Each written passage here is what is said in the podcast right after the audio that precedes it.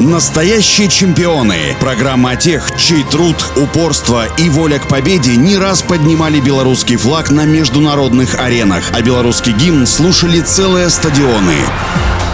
Всем доброго дня, у микрофона Василий Данилов. Родом олимпийская чемпионка Алла Цупер из украинского города Ровно. С детства занималась спортивной гимнастикой, но в 13 лет поступило предложение от тренеров из города Николаева попробовать себя в лыжной акробатике, и Алла согласилась. В 1992 году она поступила в училище физической культуры в Николаеве. Параллельно занималась фристайлом. На первую в своей жизни Олимпиаду в 98 году в японский Нагано Алла Цупер поехала выступать за сборную Украины, но завоевать медаль помешала травма. Однако и пятое место оказалось неплохим результатом для начинающей спортсменки. Сама Цупер считает, что если бы в 18 лет она стала олимпийским призером, наверное, далее не было бы уже стремления идти вперед. После Олимпиады в Нагано Алле Цупер и еще нескольким спортсменам из сборной Украины было предложено переехать в Беларусь и тренироваться здесь. Долго девушка не раздумывала. Приглашенные сначала занимались в школе по фристайлу в Гомеле, а в 2001 году Алла Цупер переехала в Минск, где продолжила тренироваться уже у Николая Козеко. Америка. Алла Цупер принимал участие подряд в шести зимних Олимпиадах. В 2002 в Солт-Лейк-Сити она приехала титулованной спортсменкой. В тот год выиграла малый хрустальный глобус, но медаль Олимпиады завоевать не смогла из-за падения в самый ответственный момент. На следующие две Олимпиады в Турине в 2006 и Ванкувере в 2010 году Алла Супер поехала с травмированным коленом, поэтому снова на положительный результат рассчитывать не приходилось.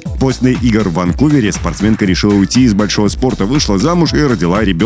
Однако уже через 9 месяцев после рождения дочери Алла Цупер вернулась к тренировкам. Восстановив должную спортивную форму, в 2014 году Цупер отправилась на зимнюю Олимпиаду в Сочи. Именно там она выполнила свой победный прыжок тройное сальто с тремя винтами, который принес ей золотую медаль. Ну а у меня на сегодня все. Желаю всем крепкого здоровья и побед во всех ваших делах и начинаниях. Настоящие чемпионы. Программа тех, чей труд, упорство и воля к победе не раз поднимали белорусский флаг на международных аренах, а белорусский гимн слушали целые стадионы.